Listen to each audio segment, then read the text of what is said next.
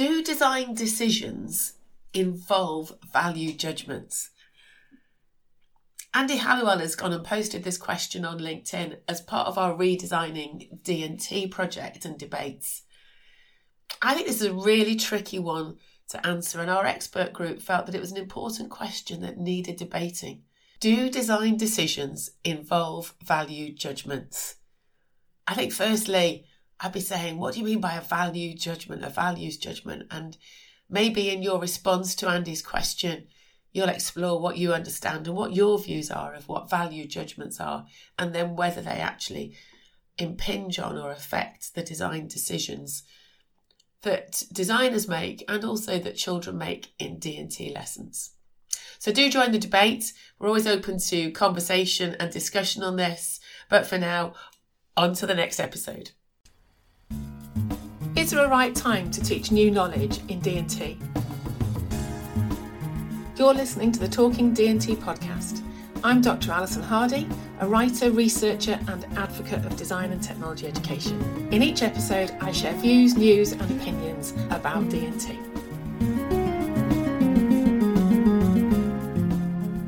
In the last episode, I talked about when should we teach knowledge in design and technology lessons. And I really focused on kind of what I see and what I hear about in design and technology lessons and to use Matt McLain's language of front loading, which is the, the theory lesson, almost like a, a standalone lesson. And I was kind of critiquing that from my own experience. So, in this episode, as I promised at the end of the last episode, I was going to talk about another approach, which is more of a just in time teaching of new knowledge and kind of talk about why that might be appropriate and when it might not be appropriate and what some of the issues might be around that. It, it was a this idea of just in time sort of happens when pupils are, are given the design task and and then almost with the teacher this is one way of doing it anyway is to identify well what do we need to know understand be able to do in order to respond to this design task or context. And this mode of thinking about when do we teach new knowledge in design and technology to pupils kind of became quite uh, predominant in its thinking probably in around the 2000s and i'm i'm using some work from richard kimbell and david perry maybe I've got David's surname right. I kind of get him. yep, tis David Perry. Uh, a document that they wrote, a report they wrote for the Engineering Council called Design and Technology in a Knowledge Curric- Knowledge Economy to sort of help me frame some of my thinking here. And so I'm not saying that that what I'm what I'm talking about here is their thinking. It's it's my interpretation of it, and I'll put a link in the show notes as usual to anything that I mention in this episode that you can go back and you can read for yourself, and you can challenge whether you think that I'm giving it the right interpretation or the wrong interpretation. So this document came out in 2001 and it was that's kind of like 10 years after the national curriculum had been taught in in England and they were talking about uh, lots of different things in this report. It's, it's, a, it's a really interesting report and, and has given me over the years many much food for thought. Is about the, the place of knowledge when it's taught and kind of what what its uses are.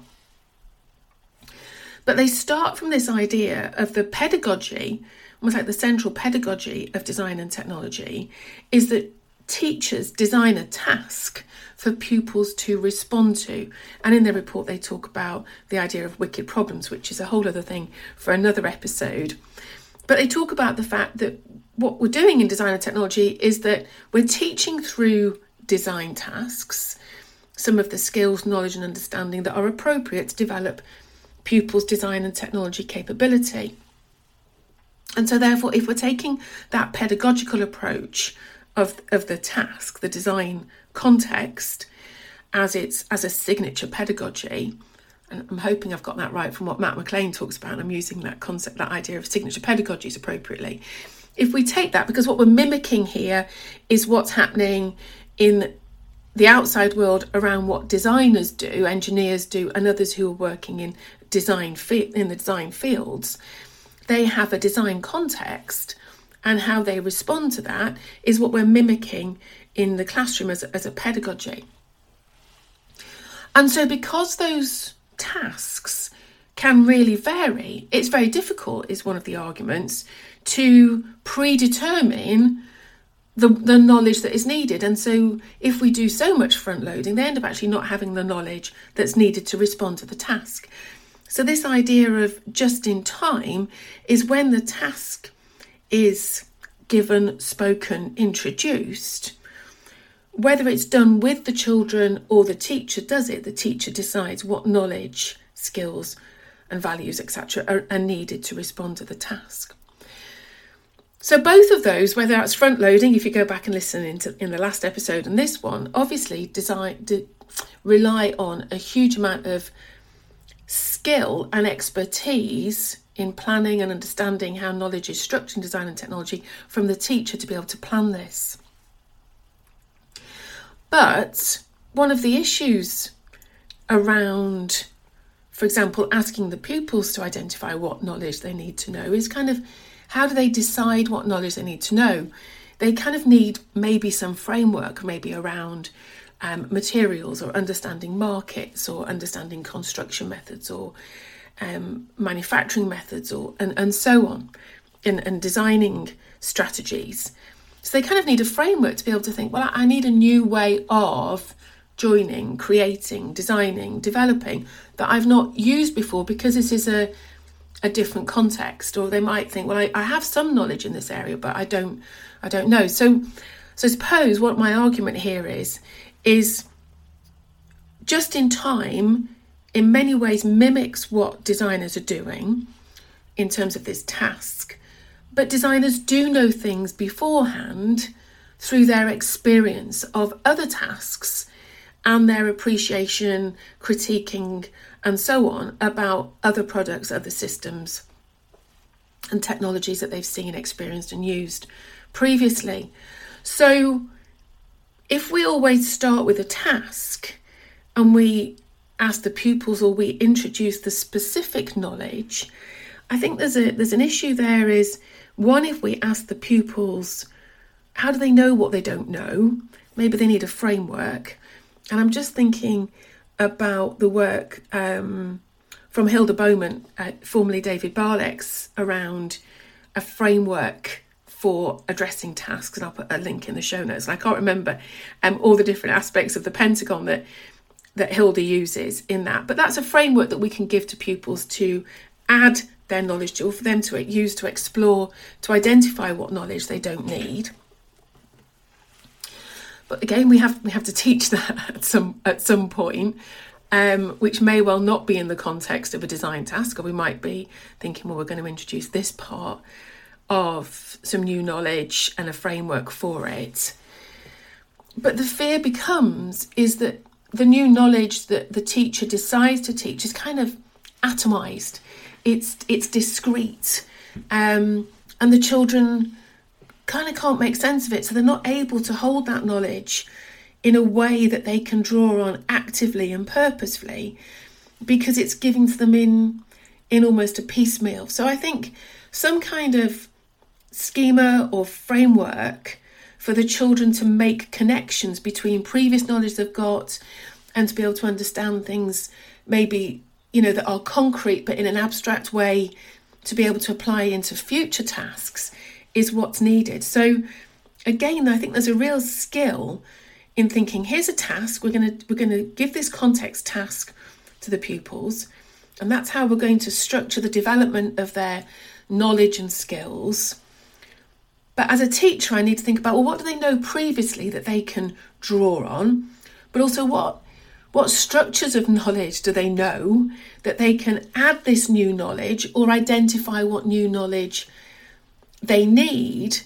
But also, then over time, that they can do this more autonomously. Um, and I do think we need to be giving pupils chance to be autonomous in a task because then they're not if we don't allow them to be autonomous, to make choices, to justify, to fail, and so on, in, in growing and developing ways, in a structured way, then how are they developing their design and technology capability? Because that's what the knowledge is therefore it's for them to use in this active, purposeful way in response to a context, sometimes under close guidance from the teacher identifying what knowledge, and sometimes from them identifying what knowledge they need, but that they can do that in a, in a growing way of autonomy so that allows their design and technology capability to develop. I kind of feel like I've got a little bit lost there because I think this is quite complex.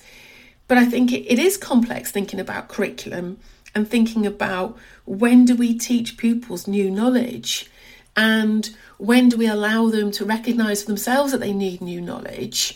And so that's why I think this report from Kimbell and Perry that was around in the 2000s, which was around when that the national curriculum was more of a driven around skills than it was around knowledge.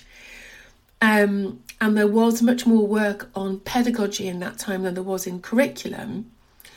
That that this argument about teaching knowledge and pupils identifying what knowledge they needed just in time for a, a task became the predominant curriculum and also pedagogical approach to design and technology.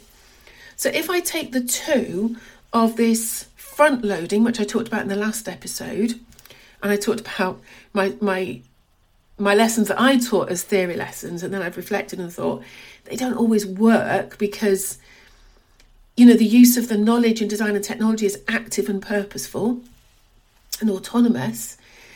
But then if it's so much that it's just in time, it can become atomized, and so the pupils aren't building that knowledge. That's why I think you know really careful curriculum planning comes into play and which is where I think about you know so that's where I think as we've moved into more in the 2020s when we're talking about knowledge rich then the the theory lesson has kind of become the predominant pedagogical approach to teaching pupils knowledge which then means I think design and technology capability as the focus of what we do in design and technology becomes lost.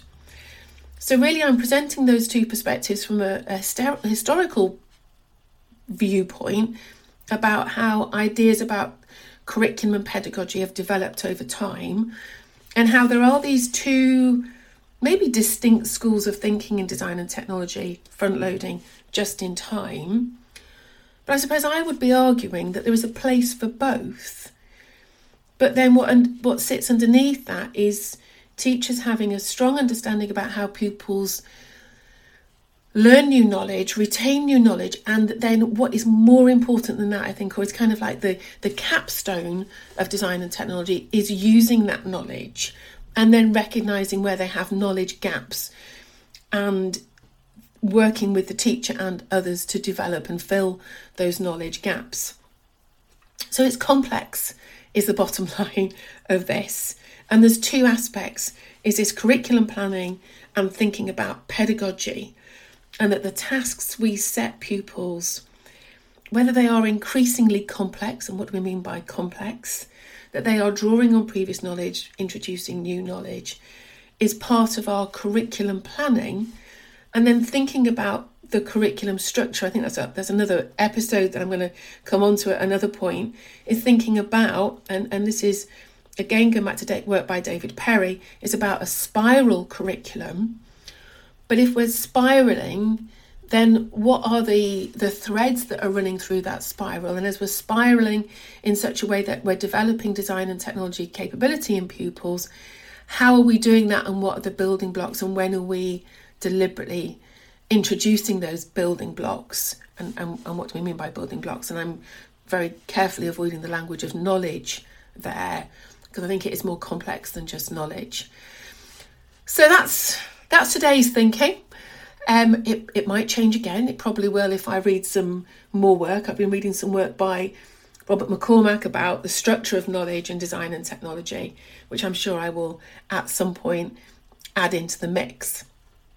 So I'm always curious about how teachers are planning their curriculum and how they're deciding to plan that curriculum, what the frameworks are for that, and how they're weaving introducing knowledge and skills and procedures, the knowing how, the knowing that into the curriculum when they're choosing to do that and how they're ensuring that the pupils can retain that knowledge. And again, I'm avoiding language of retrieval practice and testing um, quite deliberately. Um, but it's thinking about that because designing curriculum and design and technology is complex.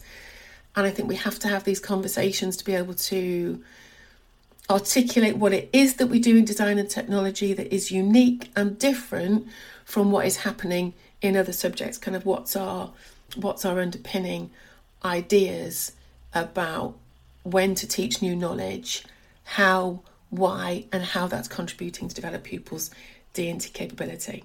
So as I'm sure you can hear, I'm kind of wrestling with some of these ideas. I'm not I'm not 100% convinced I've got it right by any stretch, and that's what the podcast is all about. It's a it's a place for exploration of ideas. Don't take them as written in stone. Um, it's better to look at things that I write than than things that I say in terms of where I'm at in thinking about these things. But I'm really welcome um, to hear from design and technology teachers about how they're planning their curriculum I've put a call out just recently on different social media platforms to ask if there are any um, blogs or any reports that teachers have written um, that are in the public domain that I can read about how they're structuring their curriculum to add into the mix um, to to throw some more thoughts in there. So anyway, as as ever, I'd, I'd welcome people's views, thoughts, opinions. Um, come back disagreements um, or whatever. I'm just putting this out on the table to get the conversation going. I hope people have found it interesting and useful. Uh, do come back for more. I will be talking more in future episodes about curriculum and curriculum planning and knowledge in design and technology education. I'm Dr. Alison Hardy, and you've been listening to the Talking D&T podcast. If you enjoyed the podcast, then do subscribe on whatever platform you use and do consider leaving a review as it does help others find the podcast. I do the podcast because I want to support the D&T community in developing their practice, so please do share the podcast with your D&T community. If you want to respond to something I've talked about or have an idea for a future episode, then either leave me a voice memo via SpeakPipe or drop me an email. You can find details about me, the podcast, and how to connect with me on my website, dralisonhardy.com. Also, if you want to support the podcast financially, you can become a patron. Links to SpeakPipe, Patreon, and my website are in the show notes. Thanks for listening.